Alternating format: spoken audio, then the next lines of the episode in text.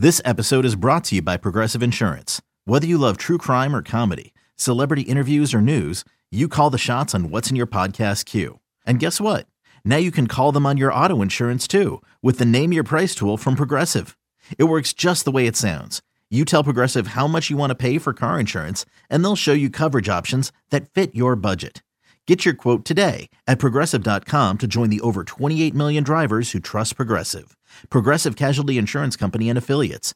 Price and coverage match limited by state law. Robert Half research indicates 9 out of 10 hiring managers are having difficulty hiring. If you have open roles, chances are you're feeling this too. That's why you need Robert Half. Our specialized recruiting professionals engage with our proprietary AI to connect businesses of all sizes with highly skilled talent in finance and accounting, technology, marketing and creative, legal, and administrative and customer support. At Robert Half, we know talent. Visit RobertHalf.com today.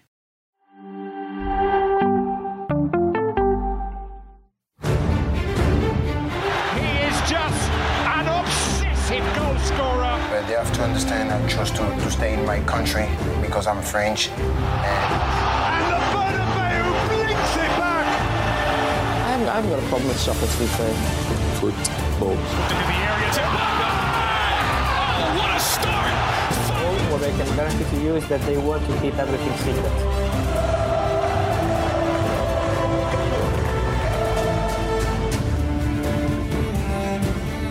Welcome to House of Champions podcast listeners, YouTube viewers, wherever you are in the world. Download, follow, share, leave a five star review. Let us know what you think. It is our pleasure to be chatting about the global game, the biggest game in the world, uh, and the biggest players in the world. I'm joined by Mike Lahoud and Jonathan Johnson, and we are here with breaking news, massive breaking news at 2 p.m. UK time. Bukayo Saka, one of the front runners. Well, I mean, when we say one of the front runners, there is one front runner to win all the prizes this season, but one of the front runners aside from Erling Haaland, and if Erling Haaland didn't exist to win all the individual prizes this season, Bukayo Saka has signed his new contract at Arsenal. I'm told that will run through till 2027. It is uh, massive news for Arsenal. It is long expected. You have to go right the way back to August for when Saka said he shared Mikel Arteta's confidence that a new deal would be signed. It is finally done and dusted. Mike Lahoud, how massive is this for Arsenal? Oh, this is everything. This is a player who's Arsenal through and through. You've seen the move, youth movement since Mikel Arteta has taken over. He's not just building a team that's made to compete in the Premier League now. He's building a team to compete in the Premier League for years to come. And when you're a manager, when you have a successful season the way Arsenal have, the surprise of Premier League football this season, you have to lock in a core. They've already gotten Gabriel Martinelli. You're starting to see contract extensions for the likes of Ramsdale. And now they have the most important player in an Arsenal jersey, my Premier League player of the season. Never thought I'd say that for Arsenal, but I believe that this is a player. I know you're going to say I'm crazy. This is like his Inter Milan pick. You're like, I'm sitting there right there. But this is all to say this is massive for the club. Yeah, absolutely. I mean, it feels like it's a huge boost for Arsenal. Obviously, uh, you know, a bit of a pick me up for for the fan base after a disappointing couple of weeks as well. But uh, you know, I do think it's it's fantastic news for Arsenal and the direction that the Gunners are going in uh, in general. Uh, you know, obviously, it's a big boost to Mikel Arteta ahead of the summer transfer window as well. Now knowing that one of his star names is absolutely unequivocally uh, locked down. Uh, it just occurred to me actually because I know that. Um, uh, I, I know I know the good old JJ of Aston Villa uh, won the award today. Has, has Saka ever won the Premier League Graduate Award? Because I'm like, uh, it's something that's kind of cropped up a couple of times, but I've never actually seen it like sort of on a yearly basis. Saying, you know, this is the player who's won it. Because I know Mason Mount won one, Ramsey won it this year for Villa, Is that the but Premier surely League Saka would have won it. Is that the Premier League two one you mean? Because that one's been won by Reiss Nelson, but not Saka. I think there's this strange thing where he he jumped so quickly from promising young player. Freddie Ljungberg was getting so much out of him. I could tell stories, but this isn't the Saka pod. Producer Des will let me have one of them at some stage. Um, he took such a leap that it was almost like he didn't have that that period of Premier League Two football or what you thought. I mean, I know they change it every season, but no. And sadly, like he's probably not going to win the Young Player of the Year award because it will go to. I mean, it's the Premier that the PFA Young Player of the Year award normally can go to someone in their mid 30s, if I remember, which I approve of. That is young people. Young people are in their mid 30s. Would you not agree, JJ? Um, I, but, I can't disagree. I don't know why you came to me and not Mike. well, come on, Mike. Even Mike acknowledges. Um, it'll probably go. They'll, they'll, all go to Haaland, but it would be good, I think, if Saka got Young Player of the Year. Um, and this is massive for Arsenal because you know we're so used to seasons that have had contract crises looming over them, where their best. And actually, in theory, Saka was out of contract in just over a year's time, but there never was that sense of risk. And um, crucially, now it's rather than worrying about losing their best players, they're looking at Declan Rice, they're looking at Mason Mount, and they're saying, we want your best players. Anyway, that was our little diversion from the top um, because, you know, this is the big breaking news of the Premier League. But we're going to be talking a lot about transfers and contracts quite soon because, guys, the Premier League season is very, very nearly over. We are heading into the final week, match week of the season, and there is a little bit to play for. We've got a bit of top four for now. Michael Lahoud looking nervously at what Chelsea and Fulham, West London's finest, might be able to do to Manchester United season. We know that the top three or three of the teams in the top four will be Man City, Arsenal, and Newcastle United. But Mike, little worrying times for your uh, little worrying times for your Manchester United.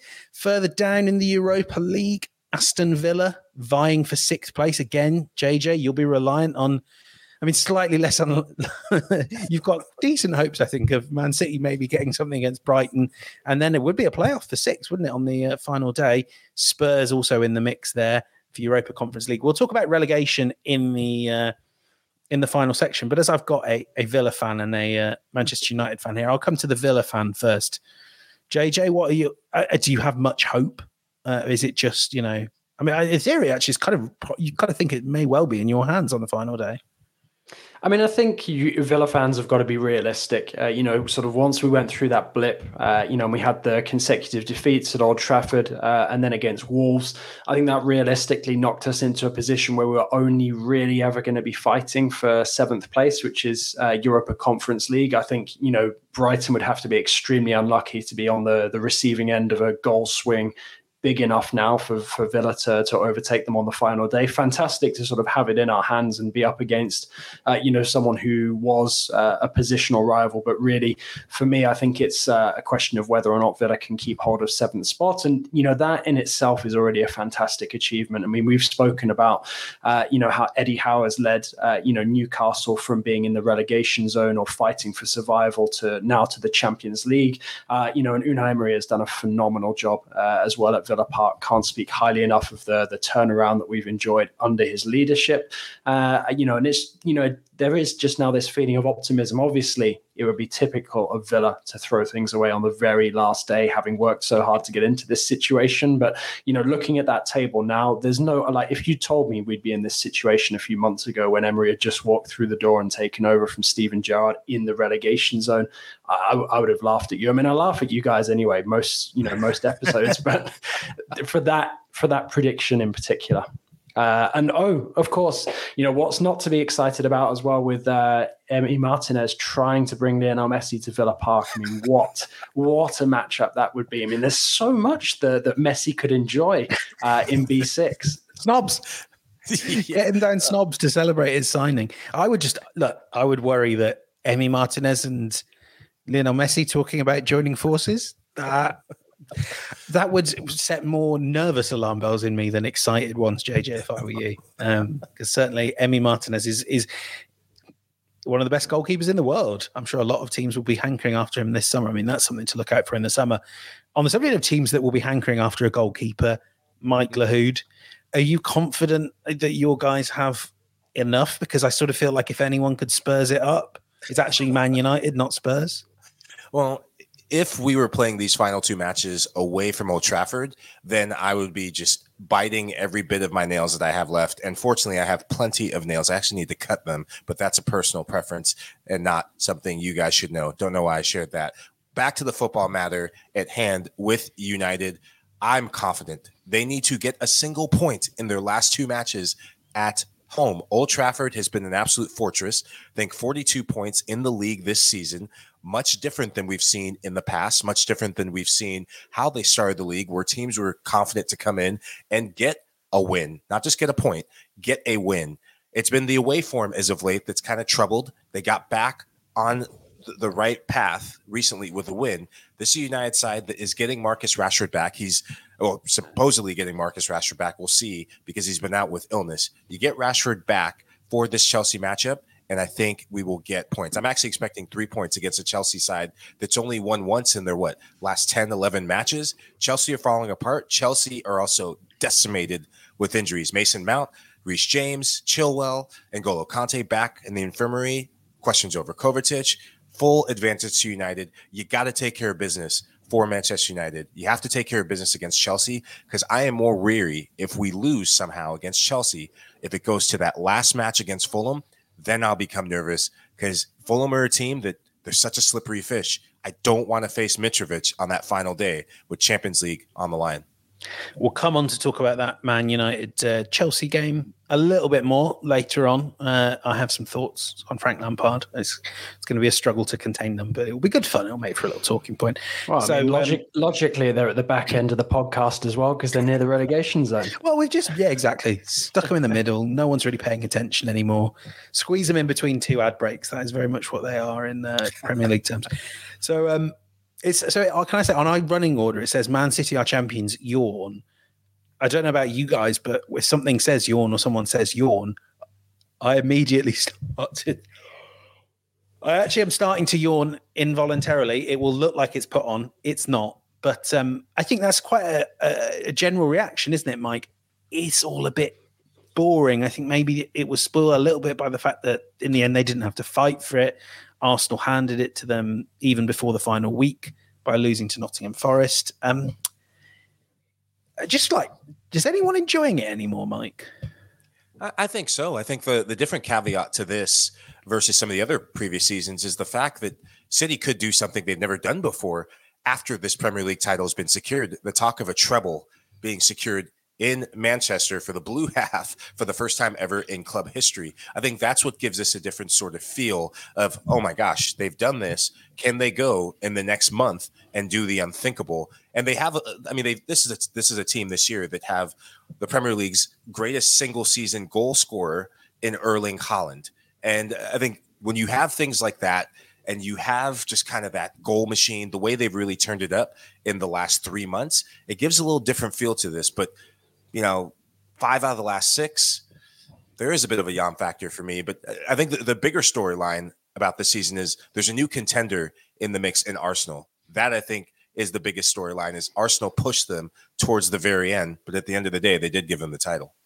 Yeah, I mean, I think there's different ways that we can look at this. You know, you can look at it with respect to City for what they might be able to achieve in the coming weeks. Uh, you know, the treble for the first time since what 1999, which I know that Mike will be sweating and hoping that United can take the FA Cup away from them so that they don't equal that historic feat. But uh, you know, I do think that you know obviously it is a shame that Arsenal weren't able to get it over the line because that would have given, you know, some sort of new excitement factor to the Premier League. Uh, you know, obviously it, it, felt quite underwhelming towards the end, as James already said, with you know results from from Arsenal basically handing it to City.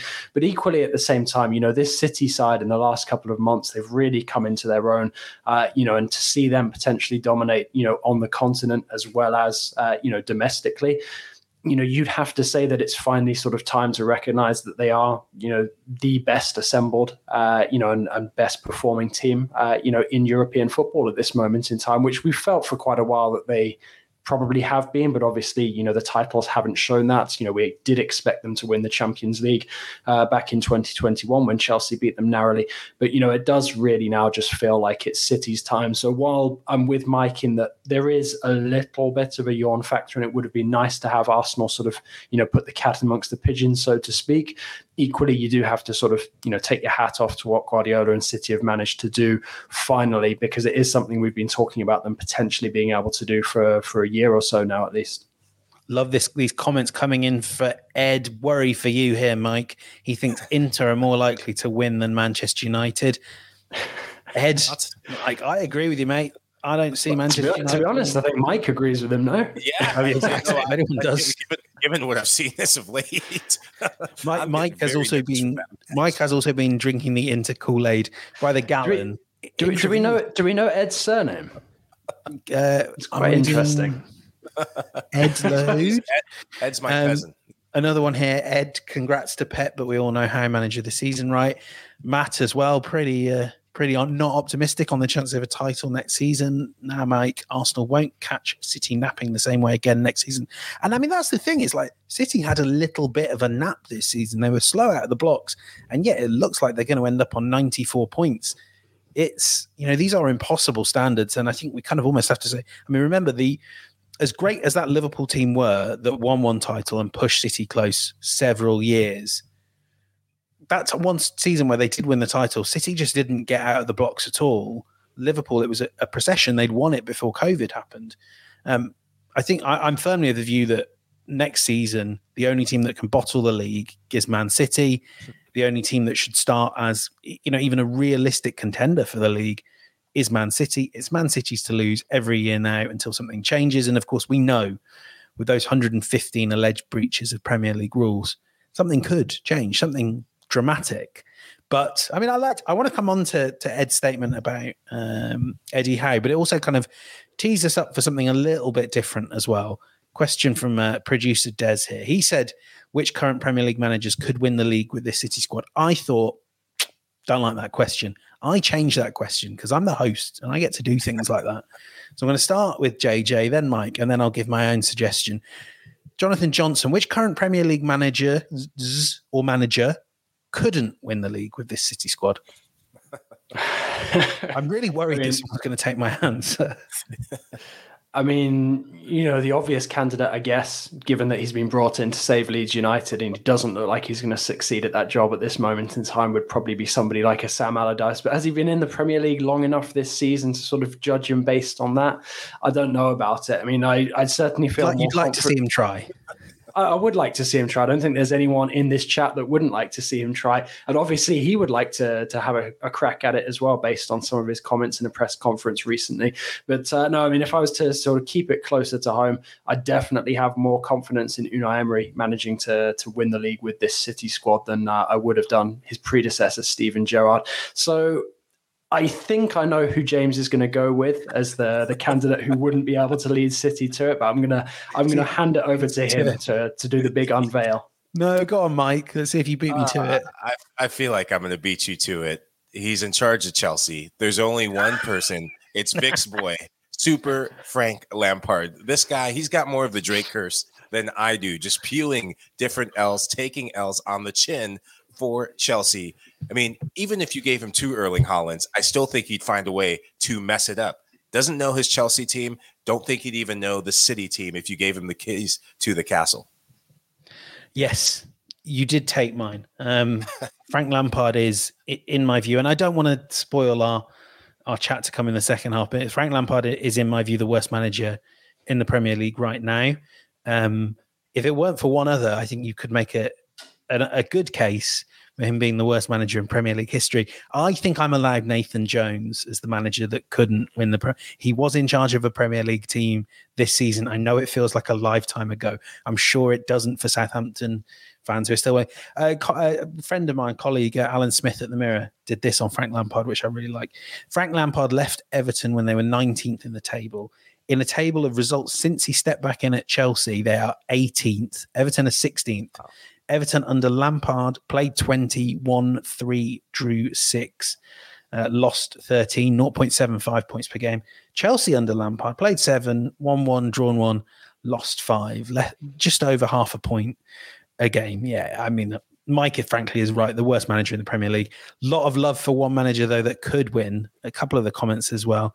Um, Ed, Vic, for the, I mean, everyone's gone for the same for the manager that couldn't, but for the manager that could win, Roberto De Zerbi, he definitely could do it. Um, and a little bit of love. We spoke about their rivals, or somewhat rivals for the top six, uh, Aston Villa. Um, but what a job Roberto De Zerbi has has done this season, um, taking Brighton into the top six, building in a position where he knows that you know players like Trossard were taken from him. He lost. They'd lost the coaching staff. They'd lost Cucurella. Um, they'd lost so much, and they've grown exponentially. Really hope we get to enjoy a, the right version of, of Brighton next season. It certainly looks like Mac Allister is Liverpool bound. Caicedo as well could leave. But Mike, do you think they can? You know, considering the recruitment they've done before, do you think they can uh, they can weather that storm and, and come back and do well in Europe and the Premier League? I think it's going to go down to the, the, recruitment. That's how they've gotten to this point is recruiting talent from Latin America. And you look at some of the countries that they've gone to. And Enciso comes in from Paraguay. I think he's been an absolute hit for them, especially late on in this season. Alexis Mac Allister and Moises Caicedo. These are players that, you know, Mac Allister had more of a pedigree, but these are players that – the Brighton staff, especially under Graham Potter, they did their homework. And De Zerbi, he's used to doing quality recruitment when he was in Italy with Sassuolo. He's he's no different to coming in and really guiding young players to take them to the next level. I'm I applaud him for the job he's done because it's not just replacing the likes of Trossard, it's really implementing your style of play. I mean, he's gone from playing a back three that Graham Potter used to play to getting this team to play a 4 2 3 1 or 4-3-3. I expect them to have continued success in light of losing some big players. I mean, I think as well, sort of to add to this is I think people have to factor in, uh, you know, that this is a historic achievement for Brighton as well. It's not like, you know, some managers have done this in the past and De Zerbi is just sort of rehashing history. He's not. He's genuinely now taking the Seagulls where they've never flown before, which, you know, I think adds to, to how impressive this uh, this achievement is. Uh, you know, and I think obviously, you know, there's a lot of debate about, you know, the likes of Howe, the likes of Emery, uh, you know, and I think there are, you know, certain sort of, um, you know things that need to be factored into those arguments as well. What Howe has done is is phenomenal since taking over at Newcastle, but equally he's had a bit more money to spend on. Newcastle have spent their money differently, shall we say, to Brighton because it's not it's not been a lavish assemble a lavishly assembled squad at Newcastle either. So I do think we should take that into account, and that's also kind of what maybe counts against Emery a little bit with Villa. Like yes, it's phenomenal what he's done in the turnaround of getting Villa battling from relegation to potentially qualifying for Europe, but equally Villa have put a lot of money into recruitment in the last couple of years, and it's taken a coach of Emery's ability to really start making that make sense on the pitch. Whereas De Zerbi has come in at a time, as James rightly said, you know, where a lot of pieces have been taken away. He's still managed to keep it working. He's improved it even because there's a lot of people who have been saying, you know, you know, was Potter actually kind of holding Brighton back? And I think that's a little harsh, but equally, you know, De Zerbi has shown that there is a different way to sort of continue pushing on, uh, you know, despite something previously working well and then being sort of picked off by a bigger club. And, you know, for that alone, I think that De Zerbi really deserve. not not not intent not intent unintended, but yeah, I think he's a very deserving candidate you for would, manager of you the would season. Love it. You would love it, and you think he would deserve it to quote the great man Ronaldo. That's to be in I mean- your columns. That's that's that's just poetry right there. I, I completely agree with with JJ. I mean, look, you know, these seagulls, much like actual seagulls, 20 years ago, completely different creatures. Now they are more aggressive. They'll go right at you. They've got no, so no fear of humans. Uh, they'll nick your chips if they need to. Um, and I mean, this is this is quite remarkable. And you know, I for one am really, really, really hopeful we get some European nights down on the uh, on the south coast in 2024 when the sun's shining. I'm like, what's that? I might be able to get a day at the beach and then go and watch some Europa League football. That literally sounds like my dream. Right, we'll be back for part two. We're going to talk some Man United, Chelsea, uh, and what's left of the top four race. Okay, picture this. It's Friday afternoon when a thought hits you. I can spend another weekend doing the same old whatever, or I can hop into my all new Hyundai Santa Fe and hit the road. With available HTRAC, all wheel drive, and three row seating, my whole family can head deep into the wild. Conquer the weekend in the all new Hyundai Santa Fe. Visit HyundaiUSA.com or call 562-314-4603 for more details. Hyundai, there's joy in every journey. Did you know that while over 60% of Americans dream of starting their own business, less than 20% of them take the first step? The reason? Building a business is tough. Tailor Brands is simplifying the business journey. From launching and managing to growing your business, Tailor Brands isn't just another tool, it's your online business partner from launch to success. With Tailor Brands, building your dream business becomes an effortless experience. Their comprehensive platform guides you through every step, ensuring you have everything you need in one place. From LLC formation to bookkeeping, invoicing to acquiring licenses and permits, and even setting up your bank account. Tailor Brands handles it all seamlessly.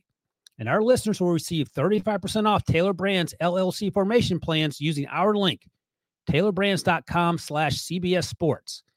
That's T A I L O R B R A N D S dot com slash CBS Sports. So start your business journey today with Tailor Brands. I think we're, uh, we're frozen there on James Benge, and I know that he was about to deliver a nugget of absolute wisdom. So let's uh, we'll step in for James for a minute until he's back in, Mike Lahoud, uh, and let's turn this uh, you know debate now a bit more towards Liverpool. Uh, you know, we've been sort of I, I know that we've been looking at some of the other aspects of some of the clubs sort of up and around the European positions. We've been talking about potential title contenders. Uh, you know, people who might be able to pretend, uh, you know, to to challenge for for City's title in the future. I feel like we didn't really touch on Liverpool uh, that much. Uh, you know, is there anything that you want to sort of add on them because we know that it's going to be a big rebuild over the summer. Uh, you know, there's been questions asked of Jurgen Klopp, uh, sort of parallels drawn between what's happening at Anfield now, what happened at Borussia Dortmund in the past. Uh, you know, do you think are, are, you as a United fan worried that Liverpool are going to be back and much stronger next season? Obviously, they've been in a good run of form of late to, to potentially push into top four contention. But it feels like this was a season missed by the Reds, really. Do you think that they're going to be back with a vengeance next season?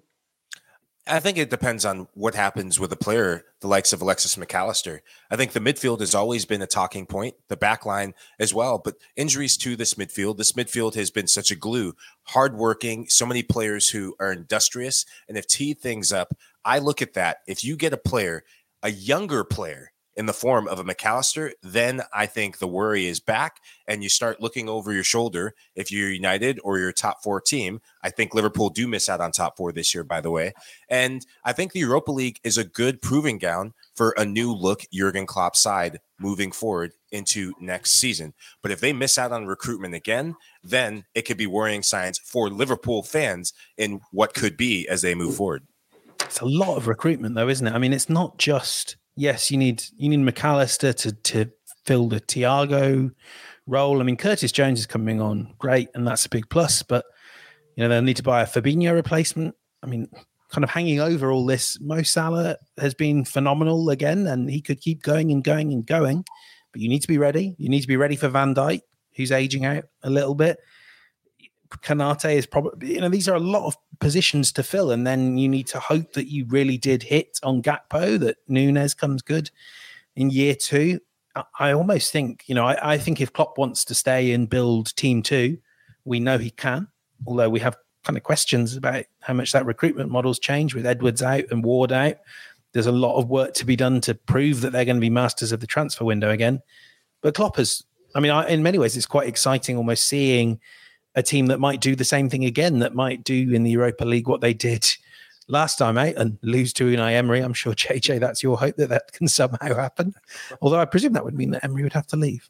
Anyway, uh, we should briefly talk about Man United Chelsea because it could make all of our Liverpool talk academic. Newcastle, we know they secured their top four finish with a uh, weird nil-nil draw against Leicester and Manchester United on Thursday night can follow them. Before that, we'll have Brighton, Man City.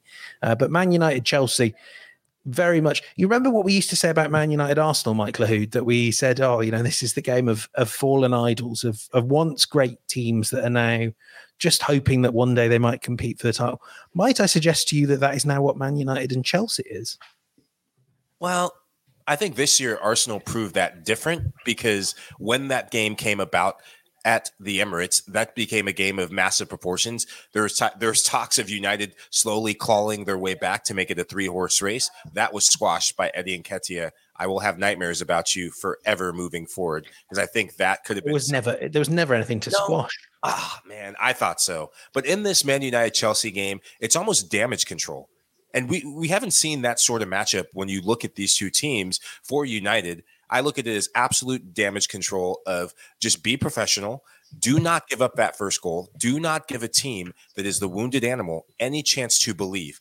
I think if United get an early goal or get a goal in the first half, you will see a Chelsea team who is begging for the season to end. These players want to go on holiday. The manager can't wait for it to end because he does not know what he's doing, and the results show that for United, take care of business at hand. Give the fans, give your fans something to be proud of. Give us top four football and do that by getting Marcus Rashford back in the mix. I look at players that have been out, the likes of Garnacho, Could this be a game where he takes advantage, comes off the bench, and gets a winner? If you get that, then you're you you solidify top four, and now we can look towards the bigger issue, the summer transfer window. Because my God, we need a striker, and we need one badly if we're going to be in Champions League next year.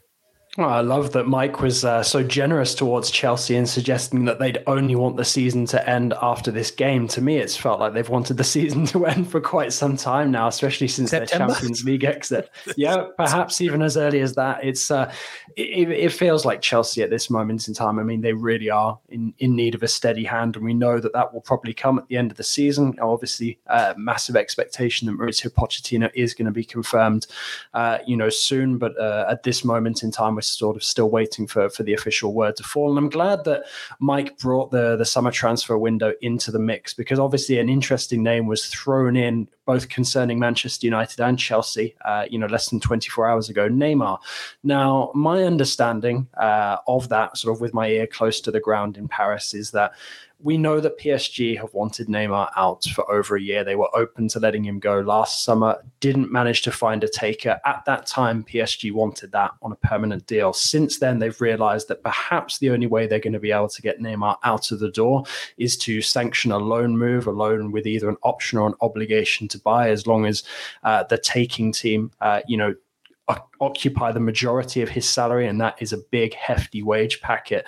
But concerning the the reports that surfaced via L'Equipe uh, on Monday evening, there hasn't actually been any direct contact between United, PSG, and Chelsea regarding Neymar. At this moment in time, it's all sort of intermediaries looking for potential landing spots uh, for Neymar. Obviously, there's still a lot of details to be confirmed on the PSG end about what next season is going to look like because you expect that the manager will change. There's going to be a couple of you know faces leaving. Lionel Messi will be going. Uh, you know, will Sergio Ramos be staying around? His performances recently don't suggest that he will. So you know, there is a lot that could change. I think think it would have to be a very strong managerial candidate coming in to potentially persuade PSG to continue any further with Neymar. So I do expect there to be a lot of speculation around the Brazilian this summer. But in terms of that link, there is no sort of direct negotiation at this moment in time between United uh, and PSG and none between Chelsea. Plenty of interest. You know, Chelsea have sort of looked into it in the past, but with no Champions League football, it's very difficult to see Neymar going there. Yeah, we're seeing some of our fans in the chat. Vic, 60,000 plus a week is too much to shoulder for any team. I don't know about that. There is one team or a couple teams in the Premier League and around the world who could do it. JJ, quick from you. Who are some of the other potential suitors for a player like Neymar? I mean, I think logically for Neymar, you'd assume that he wants to stay in Europe and play in the Champions League still. So a club that's just getting into the Champions League with a bit of money to spend, cough, cough, Newcastle United, potentially that kind of destination. Uh, but really, I don't think it's that easy to, to sort of place him anywhere now. I mean, with Barcelona's finances, the mess that, you know, there is there, I think, you know, a return, an emotional return, uh, you know, would be off the table for, for Neymar, uh, unlike it is for, for Messi at this moment in time. I can't really see him going going anywhere else in Spain. I mean, to be honest, I think his main avenues are either going to the Premier League or somebody coming in who wants to work with him uh, and tries to sort of rebuild PSG just with Neymar and Mbappe as the star two, but we've already seen that in the past, you know, fail to work out. So I mean, aside from potentially a lucrative payday somewhere like Saudi Arabia, you know, it's difficult to see where Neymar lands, uh, you know, without some club being willing to take a major risk because at the end of the day, that's what it would be now. He is 31. He is on mega wages for somebody who barely finishes a full season because of his injuries. Uh, and although his numbers were decent last season, that was explained by the fact he was working towards the World Cup, which he basically broke down in because of his ankle injury. An ankle injury which underwent surgery, which apparently really should have happened back in 2017. So it is a difficult sell for a number of massive clubs at this moment in time.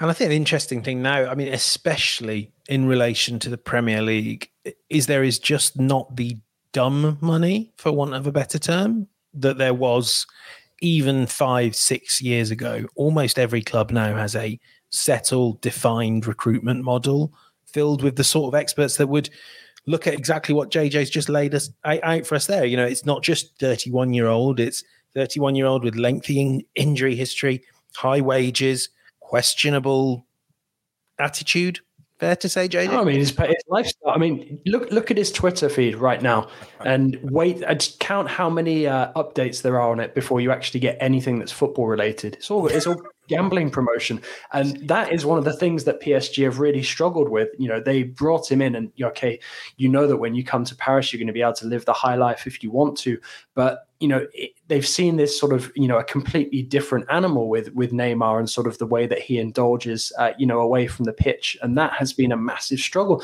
And Neymar himself has spoken publicly about it as well not wanting to live kind of like a, a nun-like existence where he devotes his life to football. I think that will turn off a lot of clubs. I like this question from Rafa which is right I said there was less gun money there are two teams, I would say at the very least. Rafa mentioning one of them explained Forest. Then what I'd say, Rafa, yeah. is Forest have just secured their second season. I mean, there was a lot of wastage there. They didn't need to buy a lot of players. They probably didn't need to get through three goalkeepers in one season. But I guess if your end game is Keylor Navas, you've done something right.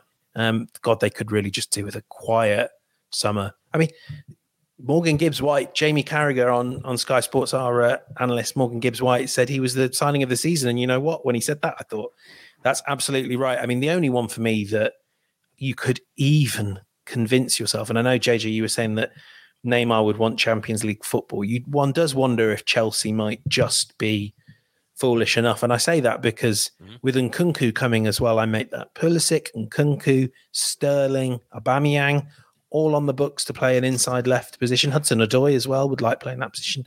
And if there's one thing we know about Chelsea, it's that they cannot be trusted to uh, to make shrewd investments with their with their money. So you do wonder, but look, the crazy money isn't really there for Neymar beyond countries that want to to wash their reputation in the sands of football or the waters of football. Um, briefly, I just want to just hit on Chelsea very quickly, and then we'll we'll run back to this break obviously this game doesn't really mean much to them. We know that Pochettino's coming in the new season, Mike.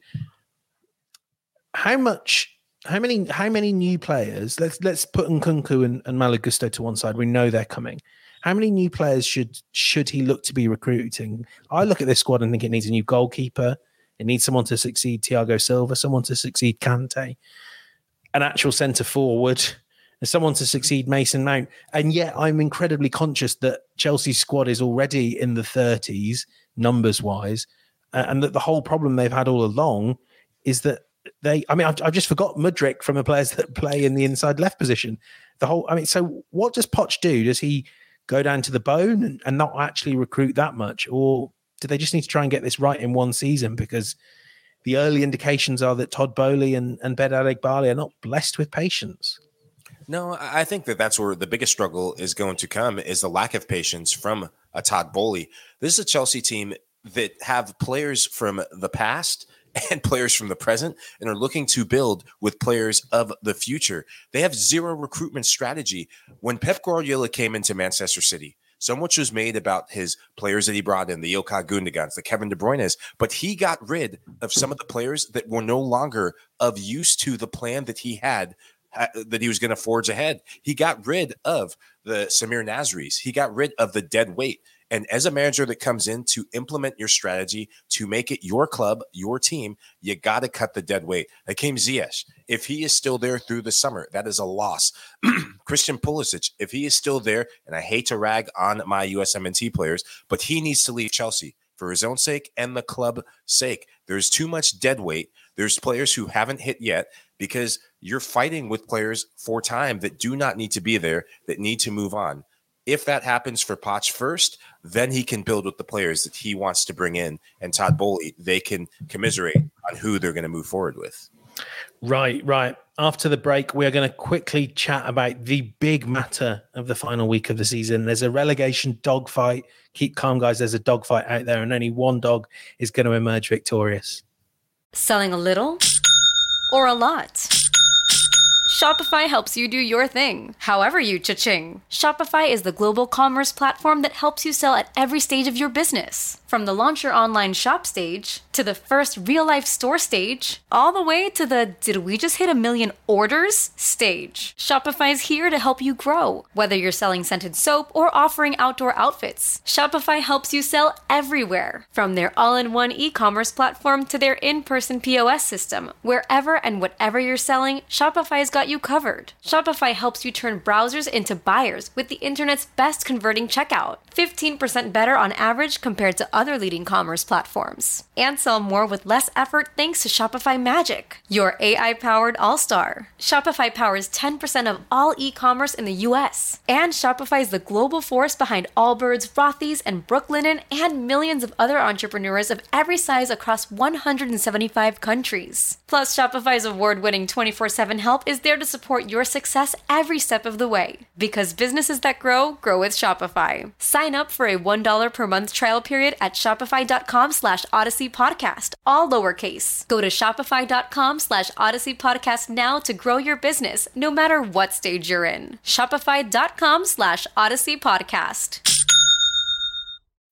When you need mealtime inspiration, it's worth shopping Kroger, where you'll find over 30,000 mouthwatering choices that excite your inner foodie. And no matter what tasty choice you make, you'll enjoy our everyday low prices, plus extra ways to save, like digital coupons worth over $600 each week. You can also save up to $1 off per gallon at the pump with fuel points. More savings and more inspiring flavors make shopping Kroger worth it every time. Kroger, fresh for everyone. Fuel restrictions apply.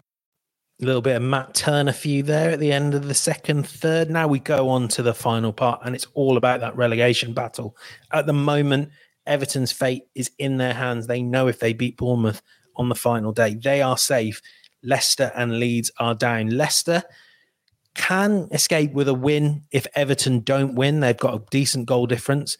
Leeds probably gone two points behind. They'd need both Everton and Leicester to lose if they're to escape. But Everton, I mean, I would suggest, I would contend, are the big beasts left standing. I mean, JJ and I can tell you, I don't think either of us have, well, so probably even our parents haven't known a time when Everton weren't in the top division.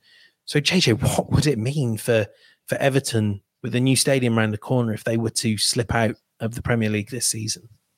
Oh, I mean, it would be disastrous. I mean, you you just have to take a cursory glance at some of the, the the articles out there recently circulating around the potential sale of the club to know that you know this is a club that's in major uh, financial distress and has been sort of you know circling the circling the drain really the last couple of seasons. You know, sort of flirting with relegation. Uh, you know, Dyche has just about managed to keep their heads above water coming into this last week, but you know, for for Everton to go down, I think it could be potentially catastrophic. I mean, we're looking at Leeds as one of their sort of relegation rivals. Look at what happened to Leeds when Leeds dropped out of the Premier League. I think that's the sort of impact that we can potentially talk about uh, you know, relegation having on Everton. I think it would be absolutely catastrophic. I don't think necessarily that this staying up this season would even end those worries as well for Everton until you know the club is, uh, you know, in a much better shape in terms of the way that it's uh, run from the top down.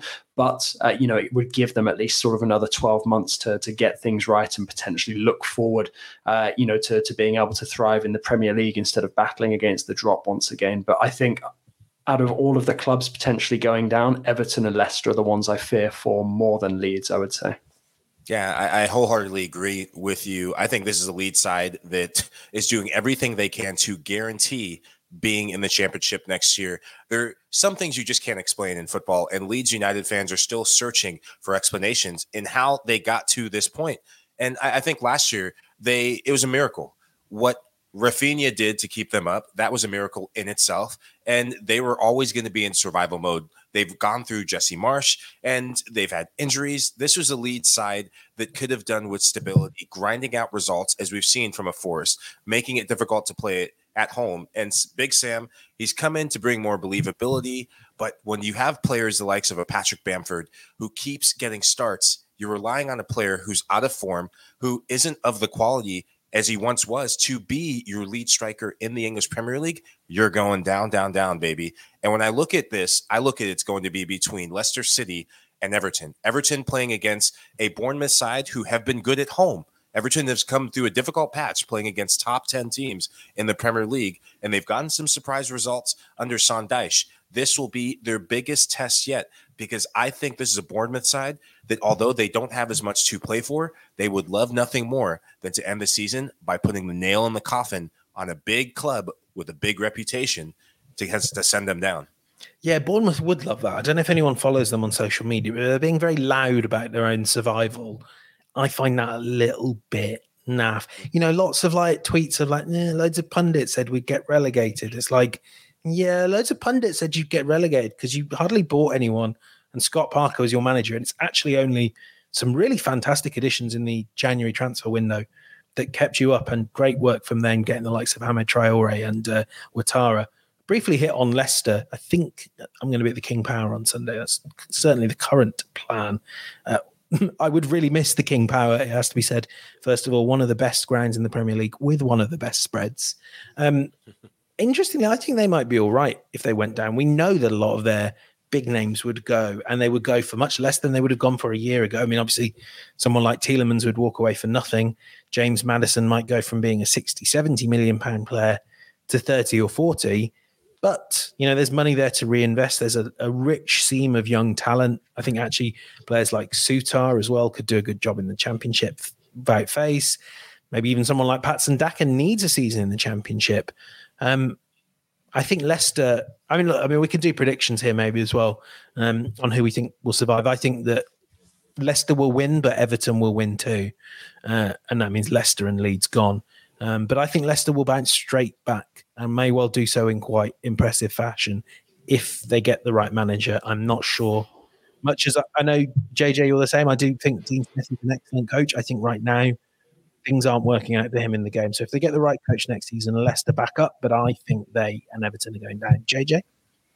Yeah, I, I, have to agree with you. Uh, you know, I think that Leicester and Leeds, um, you know, are better suited for the championship. And Leicester, I mean, you've already touched on it. You know, we could already say that you know their recruitment, sort of in the last, uh, you know, six to twelve months, has, has kind of been sort of championship based anyway, uh, you know, and, and, sort of sets them up well for for that impact. Uh, it, it is a shame to say, uh, you know, that about uh, Dean Smith. He is a, a, lovely guy and did you know, fantastic stuff for Aston Villa, you know, his childhood club. Uh, you know, we wouldn't be back in the Premier League, uh, you know, and potentially knocking on the door of Europe without the the hard work that he put in. Obviously, with that team led by the likes of Jack Grealish, but equally, um, you know, sort of his last couple of managerial postings have not been particularly impressive. Uh, and to be honest, I felt like it was always going to be a hiding to nothing for him and or for whoever else interviewed for that Leicester job because it feels like the nails have been in the coffin for for weeks. Even when uh, you know he took over the job, there was speculation that Jesse Marsch might be looking at it. Uh, I do agree with you. I think if they make the right kind of decision in terms of who leads them next season, uh, you know, like Burnley did with Vincent Kompany. I think that Leicester could be back up immediately. Uh, I think that Leeds would probably be in the mix as well, but Everton, for me, I think they'll win on the final day, which makes sort of all this chat about Leicester potentially staying up a bit academic. I'm with James there. Yeah, I mean, both of you have said everything there is to possibly say about this. Leicester, the thing that intrigues me is you have too many players that have been there and have been – loyal servants to the club, linked to moves to bigger clubs. I think of Tielemans. I think of James Maddison. I think of Jamie Vardy when he was at the peak of his powers. That I think that's what's disgruntled this group. Where players that have one eye on a different prize throughout the season, from the summer transfer window through the winter transfer window till now. I think that's what's cost them. And you know, Brendan Rodgers, there was disgruntled stuff going on behind the scenes. It's it's a pity to see a club like Leicester, who were Premier League champions not that long ago, who won the FA Cup not that long ago, and now to see them on the brink of disaster going down to the championship, that could be the refresher that they need to get it right to bounce back up in the future. Did you say who's going down? Or did you try and get out of doing a prediction? Oh no, no, no. My prediction, obviously Southampton down. I think Leeds are just about guaranteeing they'll go down and Leicester City.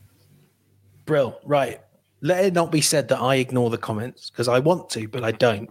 Ed, I know you mentioned at the start of the season, Eddie Howe, manager of the season. I think it was JC as well, said, Who do the lads think deserves manager of the season and why is it Eddie Howe? So, just briefly before we call it a day, before we go beyond the 50 minute mark and infuriate producer Des, Uh, I want to get your guys manager of the season. Mike, I'll start with you. Is it Eddie Howe? And if not, why not? Manager of the season for me is De Zerbi because he's taken Brighton to a place they've never been before, as you guys eloquently said. And the sky is still the limit for this current season and what they could do. And this is a manager who did it with not the biggest budget, and he had to do it through recruitment and reestablishing his own philosophy for Brighton. I think for me, uh, I do agree with with Mike. I think that De Zerbi is is right up there, as I stated the case already. But what I'll try to do is put forward a case for Unai Emery. Now, obviously, we know that Villa have pumped a lot more money into recruitment, but you look at where Villa were when he took over from Steven Gerrard. Not just where Villa were in the table, but what they actually were in terms of their lack of identity on the pitch and the turnaround that he's managed to achieve without a full preseason to get his ideas across. Yes, he had that mini break during the World Cup, uh, and only adding one actual player to the squad in Alex Moreno. I think has been nothing short of phenomenal. And had he not been up against candidates like Howe, like De Zerbi, who have achieved you know historic landmarks, I, I think he would be one of the favourites for for the award this season. A couple of mentions in the comments as well before I give you mine. Rafa Cardenas mentioning Unai Emery, Julian Lopetegui deserves praise as well. Completely agree with that. He didn't get much. Vic Gary O'Neil deserves a shout. Pep as well. Um, I agree with all these. I think there's been a lot of managers. No one said Marco Silva. I mean, the underlying metrics have looked weird, but Fulham have had a great season. They're going to finish in the top half. If it weren't for Brentford, the best team in West London, um, no one really mentions him. But I actually think that Steve Cooper has quite a convincing case for being manager of the season, if only because I'm not sure anyone's been thrown into more challenging circumstances. I'm not sure anyone has has been in those challenging circumstances and constantly had to fear for their own job when they're doing a really good one. Kind of, we saw so many stories this season that Steve Cooper was on the brink.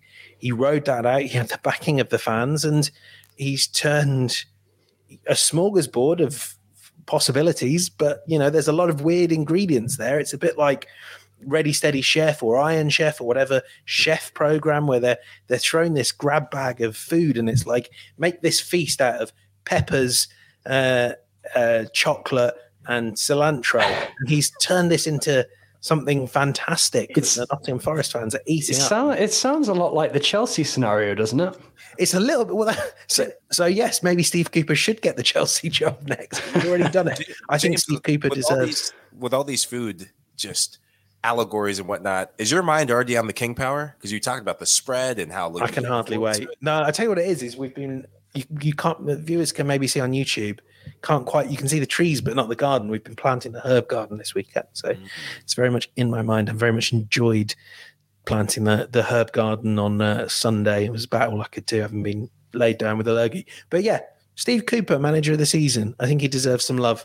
Um, congratulations to him and Nottingham Forest. And I really hope I get to go to the City Ground next season because it's been a real sore point for me that I haven't seen a Forest game at their home uh, so far this season. Right. That is that. Do please let us know on Twitter in the comments over the days to come who you think is the manager of the season. I think next week we might do a few more awards and, and the like. And I'm sure Nigel Reo-Coker and Ian Joy will have their takes when we wrap up the Premier League season next week. But there'll be plenty more to come between now and then. Thanks so much for listening to House of Champions. Please do take a minute to leave us a rating and review on your favorite podcast platform, whatever that may be, because we're on Apple Podcasts, we're on Spotify, Stitcher, anywhere you listen to podcasts, we're there. We're also on YouTube where you can watch us on video form. Do subscribe to us there. Thanks, John, Jonathan Johnson. Thanks, Mike Lahoud. I've been James Benge. Thank you so much for watching and listening. Bye bye.